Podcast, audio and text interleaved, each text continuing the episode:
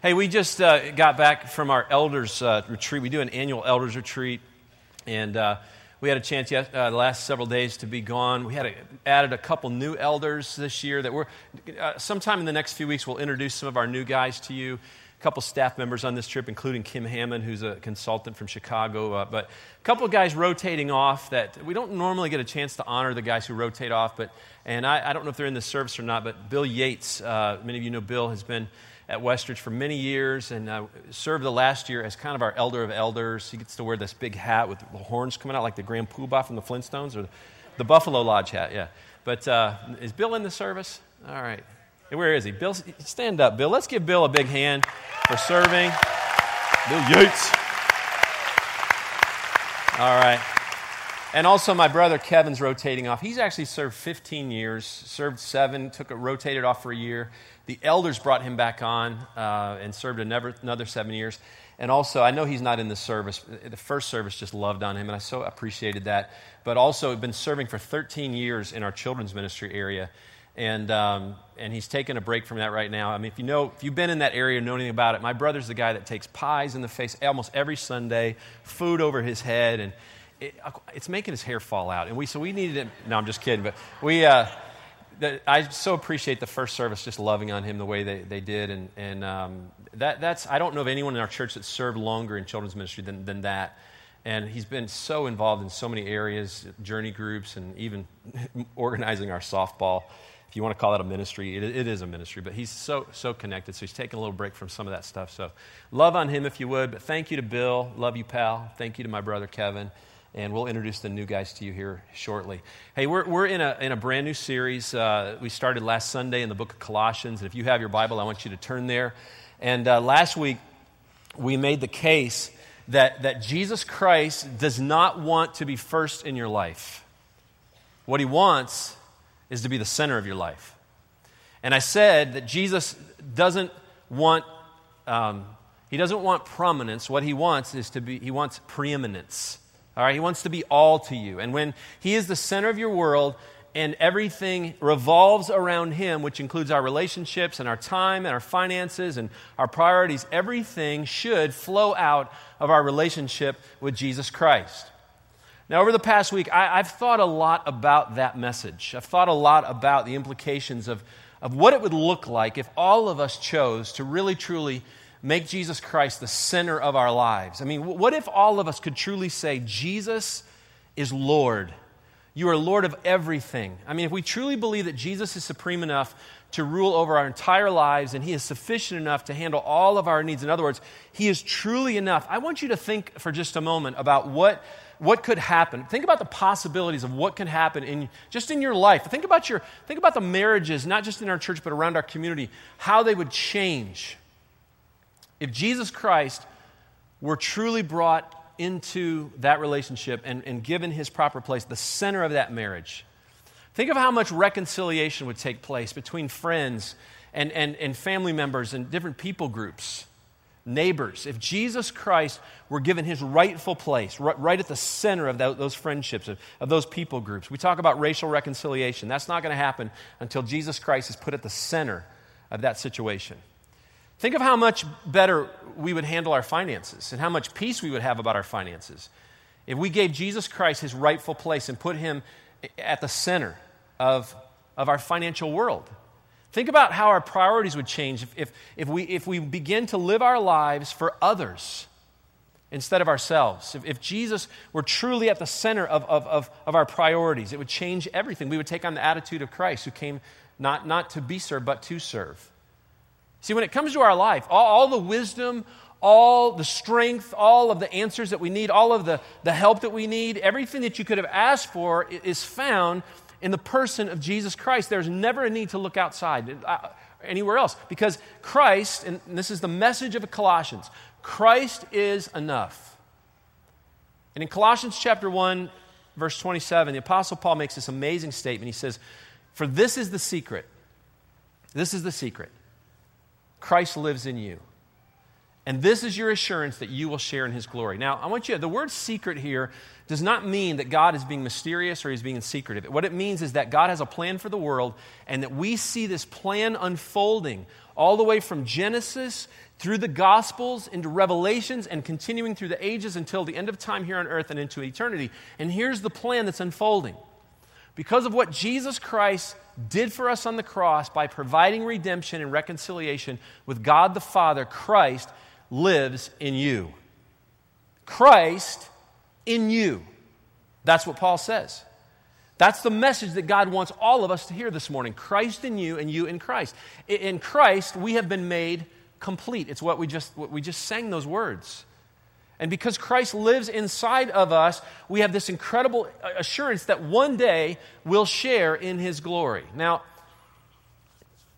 I want you to imagine for just a moment that you live next door to this beautiful piece of real estate. You don't own it. It's it, it's it's for sale. It's it's it's, it's there, but, but you don't own it, all right?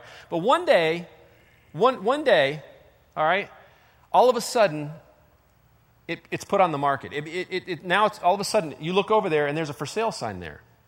But I want you also to imagine that you have a neighbor that lives down the street, and he is your enemy. I mean, you don't even know why. It's like it's not like you, you did anything to this person or whatever, but this guy just hates your guts. He can't stand you. Matter of fact, he hates you so much that he's doing everything he can to try to make your life miserable. Some of you going, that, that's you're telling my story. All right. Now, again, the land for sale, it, it, the land next to you is on the market. It's for sale. It, it, and not only is it for sale and beautiful, but, man, it's got a ton of oil underneath. You don't even know that. But underneath that, that beautiful piece of real estate, there is just a vast amount of just riches through, through this, this oil supply. Now, your neighbor who hates you, he knows that under that piece of property, there's oil. But you don't. He also knows that he could never buy it. N- not in a million years. He could never buy that piece of property. And so he tries everything possible to keep you from buying it. However, one day when he's away, you decide to buy it. It's yours. And he finds out. And he is furious. He's furious. He can't get it, but he, but he he's... So here's what he does. He sets out to make sure that you never find out the riches that are underneath that piece of property. He, he doesn't want you to know that, that, that there's oil under that land. And so he does everything he can to keep you from knowing that it's under there. Here's what he does. He calls the city. And he tries to get them to put legal regulations and bureaucratic red tape on that property that will just bog you down from ever doing anything productive on that land. And if that doesn't work, he tries another strategy. He, he gets you to have potluck dinners on that land. He, he wants you to build tennis courts on that land. He gets you to build ball fields on that land. He gets you to have weekly socials on that land. He, he gets you so busy on the surface that you never, ever, ever discover what's beneath. And if he succeeds, your enemy will done will have done almost as much harm as if he had actually prevented you from buying the land in the first place. Now, I hope that you connect the dots, because this is exactly what Satan is trying to do with us. Once we become children of God, able to plug into the truth that Christ is in us and that we everything that we need is in Christ because Christ is enough, then Satan has lost a very, very important battle. And now his only weapon against us is to try to fill our heads with false ideas so that we never discover the incredible wealth that we have inherited as, as children of, of the living God. His plan is that we never discover the secret to the abundant life that is found only in allowing Jesus Christ to not only be the center of our world, but also the center of our identity. Christ in me and me in Christ. Now, if you've been around Westridge for a while, you know that I'm very passionate about this topic. And the reason why I'm so passionate about it, like, like many of you, I grew up in a very religious world that caused me to feel a great deal of shame. Now, I want to define shame, and I hope you'll understand what I mean by the, using the word shame. Doctor Brené, Brené Brown, who is an expert on shame. Imagine being an expert on shame. But this one has studied shame for years, and this is the definition she gives of shame. She defines shame as an intensely painful feeling that we are unworthy of love and belonging. Now, I want to explain this to you from my standpoint. From, from, from most of my childhood, I grew up in a great home. Early on, my parents fought a lot, but then my dad trusted Christ, and then every, trusted Christ, and God put their marriage back together. And I, I had, I, I will tell you this, I had great parents. My mom's still alive. She's a, an amazing mother. And from my earliest memories, they instilled in me the belief that, that God loved me and that I could do anything. Anything that I put my mind to, I could pull it off. However, there was a lot of other voices in my world, all right, mostly in the religious world that, that we were brought up in, that said that while God loved me, and, and even though Jesus died for me, he was rarely ever happy with me. He was rarely ever pleased with me. Matter of fact, his happiness towards me was totally based on my ability to perform for him. It was based on my ability to live up to a list of rules, my ability to work for his approval. Now, I want to tell you about that kind of shame. That kind of shame is lethal. And I believe it's the reason why I struggled spiritually when I went off to college at the age of eighteen. I think it's the reason why I had some relationship issues before I met my wife, Amy. I think it's the reason why I struggled for many years with, uh, early, especially early on in ministry, with being a workaholic. I mean, I could go on and on and on about the impact that that kind of shame has had on my life. But thankfully today, even though I'm still discovering and I'm still, God is still unveiling little pockets of unhealthiness in my life, God is, on the, is in the ongoing process of healing me and conforming me to the image of Jesus Christ. But for years... For years, even into, uh, into a few years of, of me being in seminary, I truly didn't understand what it meant to be in Christ.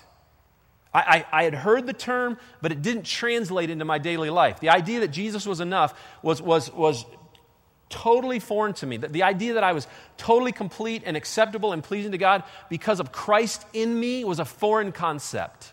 The truth that Jesus wanted to be and could be the center of my identity wasn't even on my, on, on my radar. Here's what I found to be true, though. When you have a wrong view of God and you have a wrong view of Jesus, you end up with a wrong view of yourself. And here's what happens. You end up with an identity crisis. But, but fortunately, somewhere along the way in my, in my early nineties, God began to unveil to me my true identity as his child and what it really meant to be in Christ. And here's my hope and prayer for you this morning. That God, if, if you're not at that place yet, that God will begin to do the same thing for you. That he will unveil this amazing, life-changing truth of what it truly means to be a child of God, to be in Christ, and what that means for you today so that you can live it out tomorrow morning. Now, the Apostle Paul, who is the author of the book of Colossians, he is writing to a really small group of people, kind of a house church in in, uh, in this little town called Colossae, which is in today modern Turkey.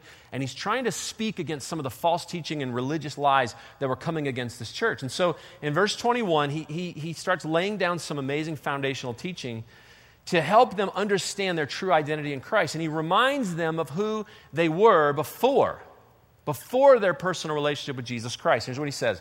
Once, verse twenty-one, once you were alienated from God and were enemies in your minds because of your evil behavior. Now, if you're new to church or you're new to the idea of Christianity, you haven't been in church in years and years, or that verse, I mean, you're looking at it going, what in the world does that mean? I mean, that verse can really be kind of a tough one to grasp. So let me see if I can help you understand it a little bit, because I think Paul, he, he starts off by answering a very important question. And here's the question. Who were we, who were you before Christ? Here's what he says. He says, we were, you were cut off from God. He says, and you who were once were alienated. Because of the sin of Adam, all of us in this room are spiritually at one of two places. You are either completely cut off from God and spiritually dead, or you have been made alive in Christ. You have been reconciled back to him by your acceptance and your belief that the blood of Jesus Christ was enough to pay for the penalty of your sins, all right? And you have been freed up from being physically and spiritually dead. You've been made alive in Christ. Now, Paul says, no two ways about it, before Christ, there was a gap. I want you to think about, if you've been to the Grand Canyon, I want you just to think of the Grand Canyon and just blow that right out of your mind, because the gap between you and God was, was, was, was humongous, and there was absolutely no way in sight of bridging that divide.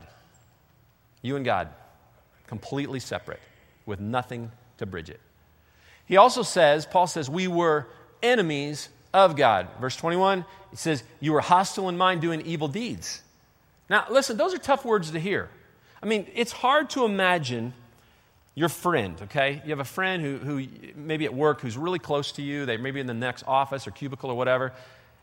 And they they don't know Christ as their Savior. And the Bible says that, that they are not only cut off from God, but they're an enemy of God. And you're going, really? That they're I like them. They seem like a pretty nice person. Or your next door neighbor that lives in your cul-de-sac that you do life with. Or maybe for you students, a teammate of yours on your football team or cheerleading or whatever it might be. I mean, and, and, I, and I think that, that one of the reasons why we struggle sometimes with with telling people about Christ is because we don't understand or we don't even want to accept that these folks are not only cut off from God, but God sees them as enemies.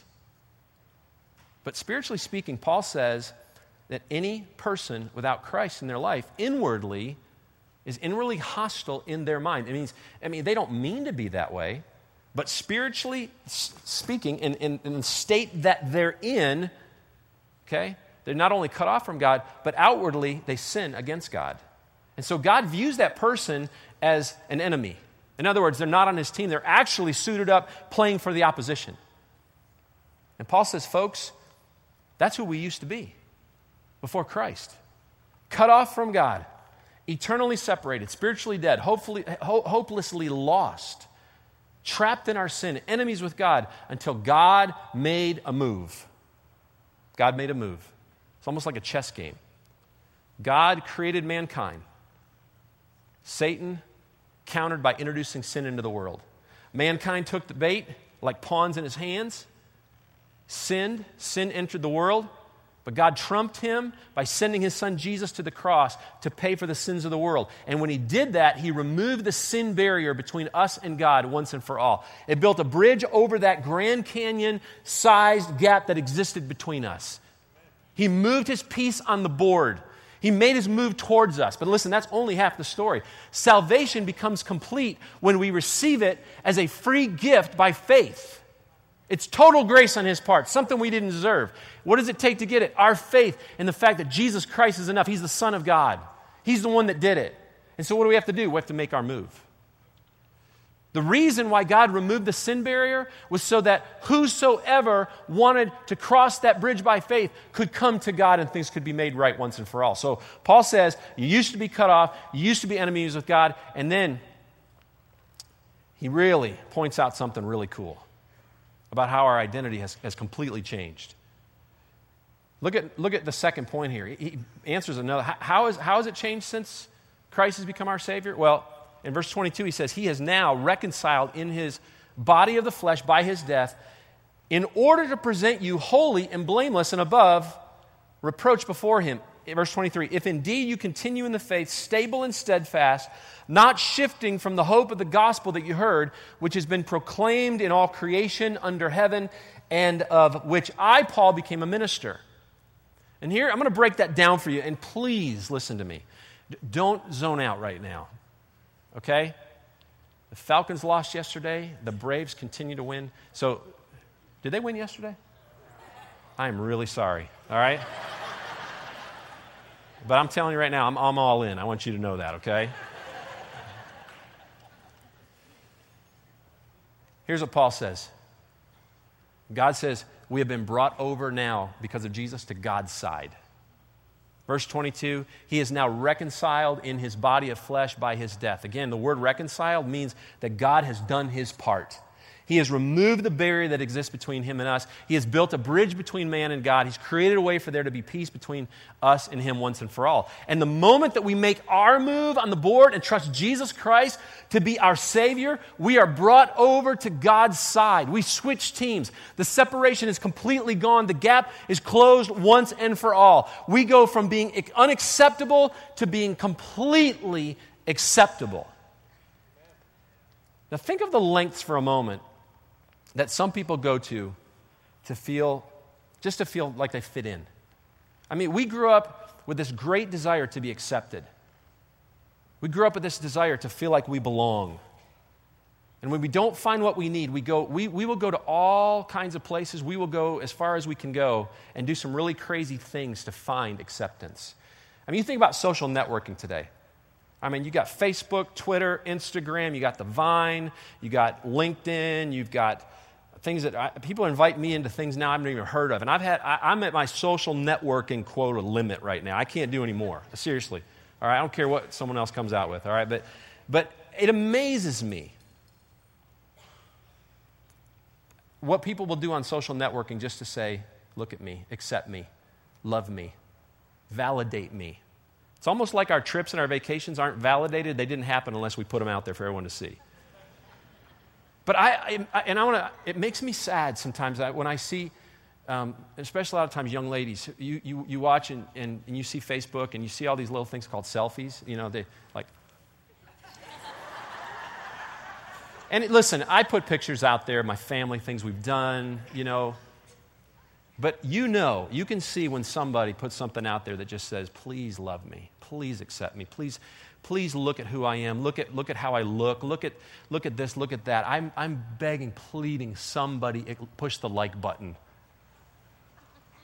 so I feel accepted.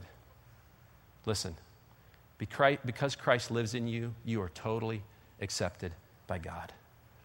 Because Jesus Christ, because of Jesus Christ, you belong.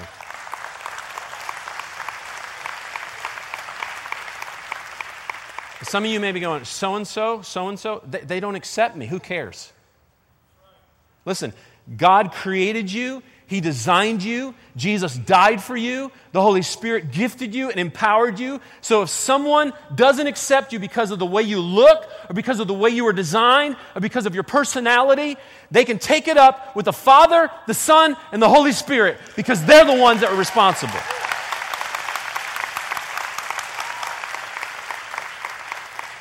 We go, I mean, we go through such great lengths for someone to accept us, even people out in the world. If you're a fully devoted follower of Jesus Christ, listen, I, I've got news for you. The world is not going to accept you because Paul says they're spiritually hostile towards you. And I got news for you, it's only going to get worse. So stop trying to earn their acceptance. And rest in the fact that you've been totally accepted and you are pleasable by the one who created you. And Paul says this. He says, we've been changed from the inside out. Look at verse twenty-two. In order, why? In order to present you holy and blameless and above reproach before him. Now, many of you, you have seen, uh, you, you've seen a courtroom scene on T V or you've been in a courtroom real life situation where people, maybe it was you, you were brought before a, a judge. And the judge is making a decision, okay? There's no there's no jury. The judge is making a decision on whether you're that person is guilty or innocent. And Paul says that now, because of Jesus, you are now judicially innocent. As you stand before the God of the universe, because of Jesus, the judge of mankind sees you as a changed person from the inside out. When it comes to your eternal status, because of Jesus, you're faultless. Ephesians one four says, you are blameless in his sight. Paul says, you are without blemish. Where you used to be unholy, where you used to be sinful, because of Jesus, you are now holy in God's sight. Do we still sin? Yeah, but that doesn't see, that's not how God sees you.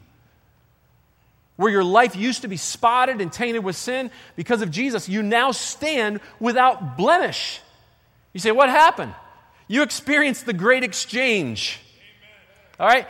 You used to be in the world. You used to be trapped in sin. You used to be trapped in the flesh. You used to be stuck in spiritual death. But God exchanged all of that with the death and the burial and the resurrection of Jesus Christ. And because now Christ lives in you, you have exchanged death for life.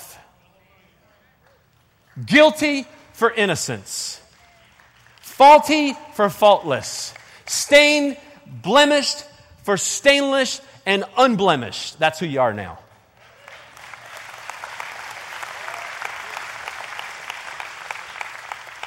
And Paul says we've been released from every charge against us. Look at verse twenty-two. It says, and above reproach before him. Paul says in, in Revelations chapter twelve, verse ten, that our enemy, Satan, is the accuser of Christians.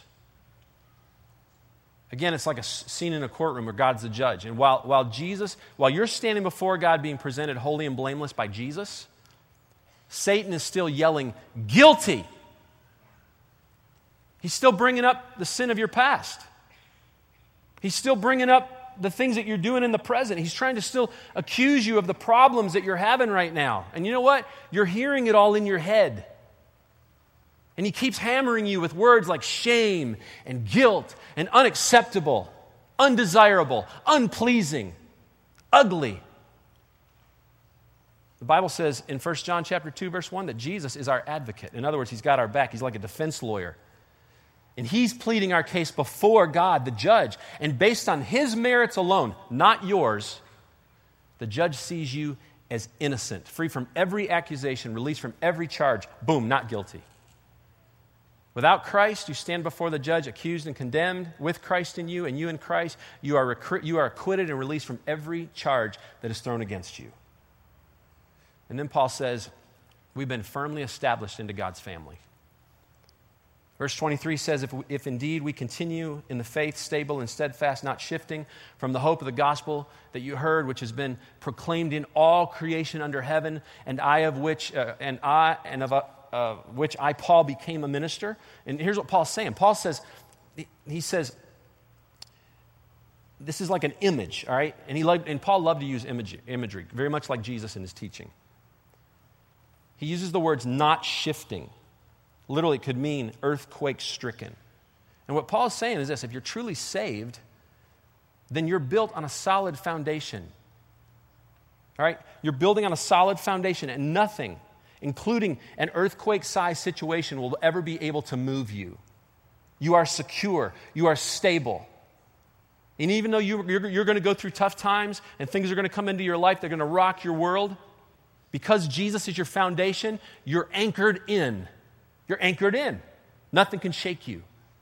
And so Paul says, because of Christ, and since we receive Christ's gift of salvation, our whole identity has been changed. Verse twenty-seven says that Christ now lives inside of us. Christ stepped out of heaven and into you by, by the dwelling of the Holy Spirit and made you a new creature. Second Corinthians five seventeen says we've become new creations. Our whole identity has changed. Several verses in the Bible talk about how we've now been adopted, and that we are established into God's family.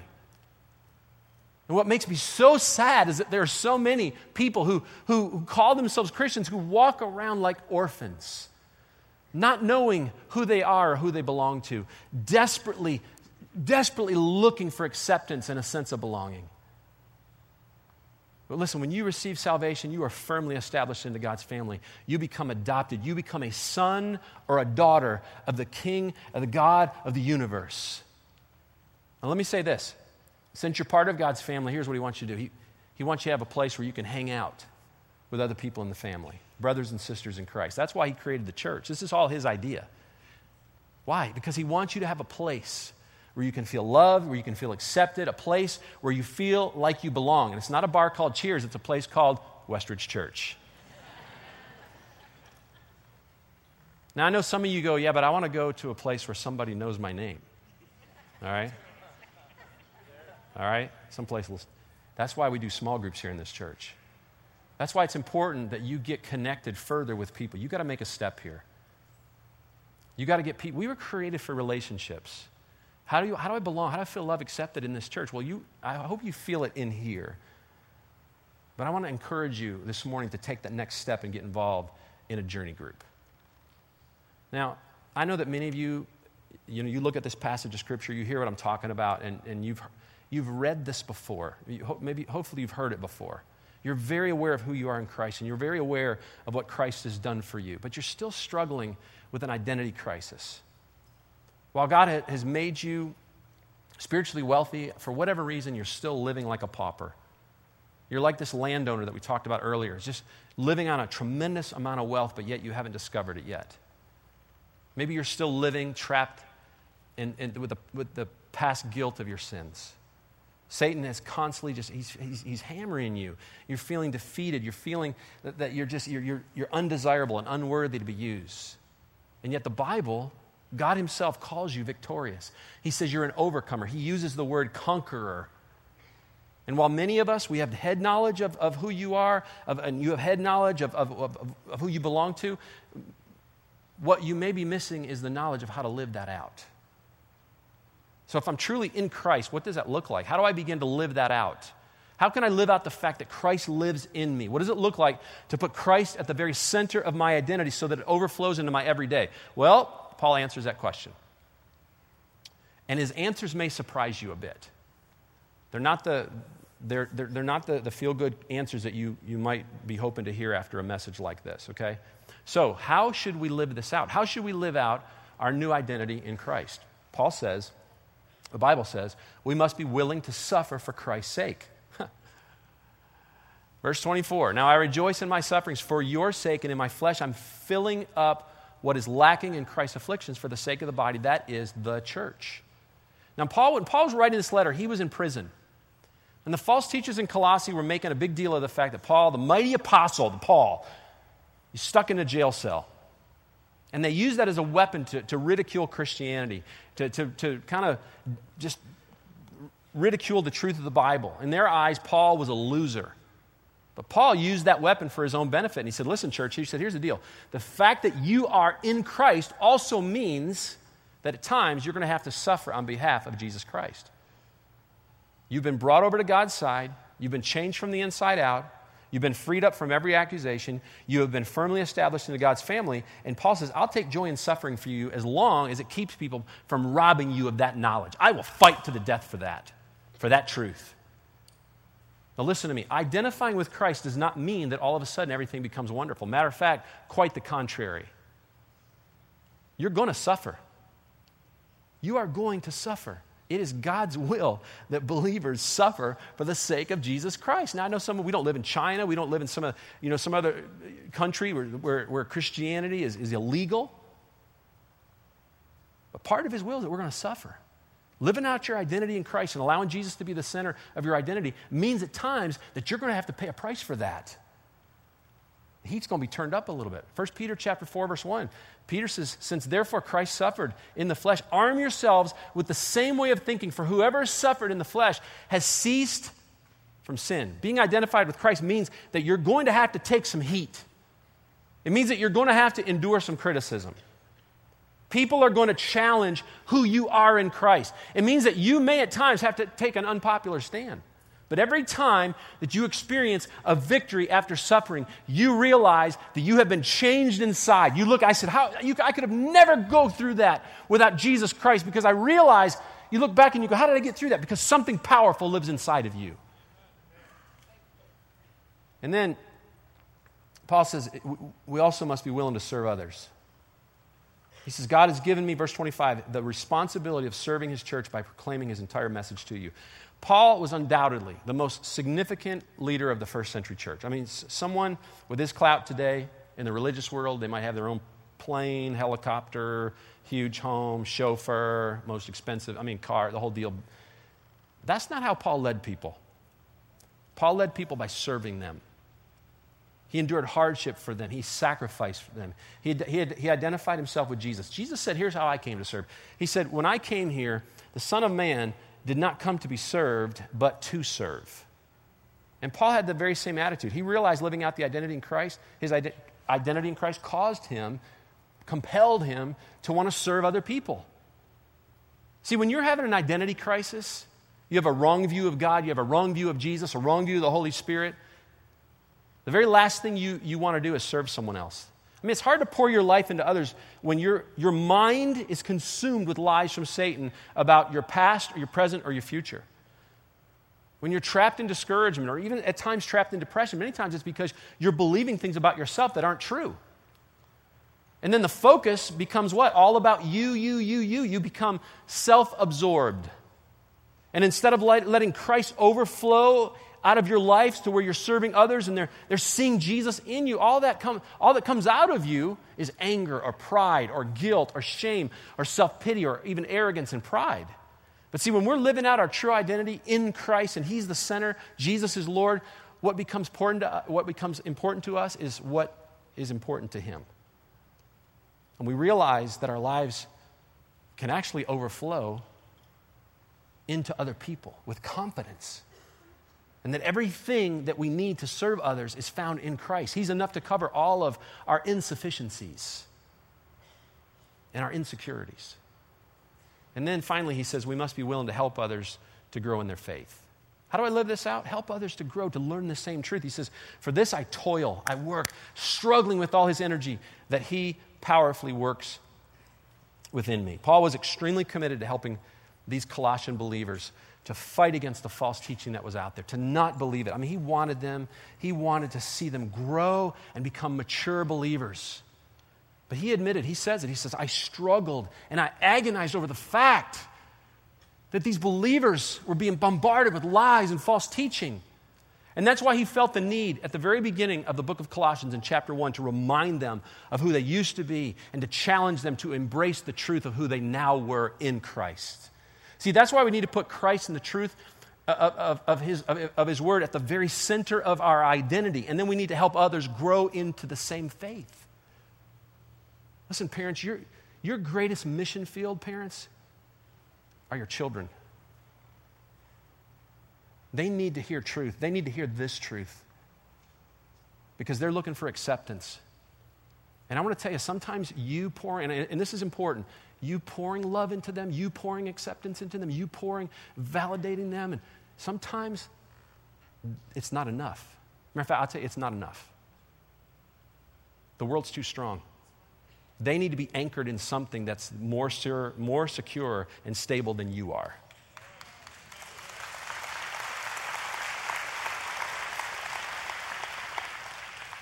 Again, I mean, we got to anchor them in this truth.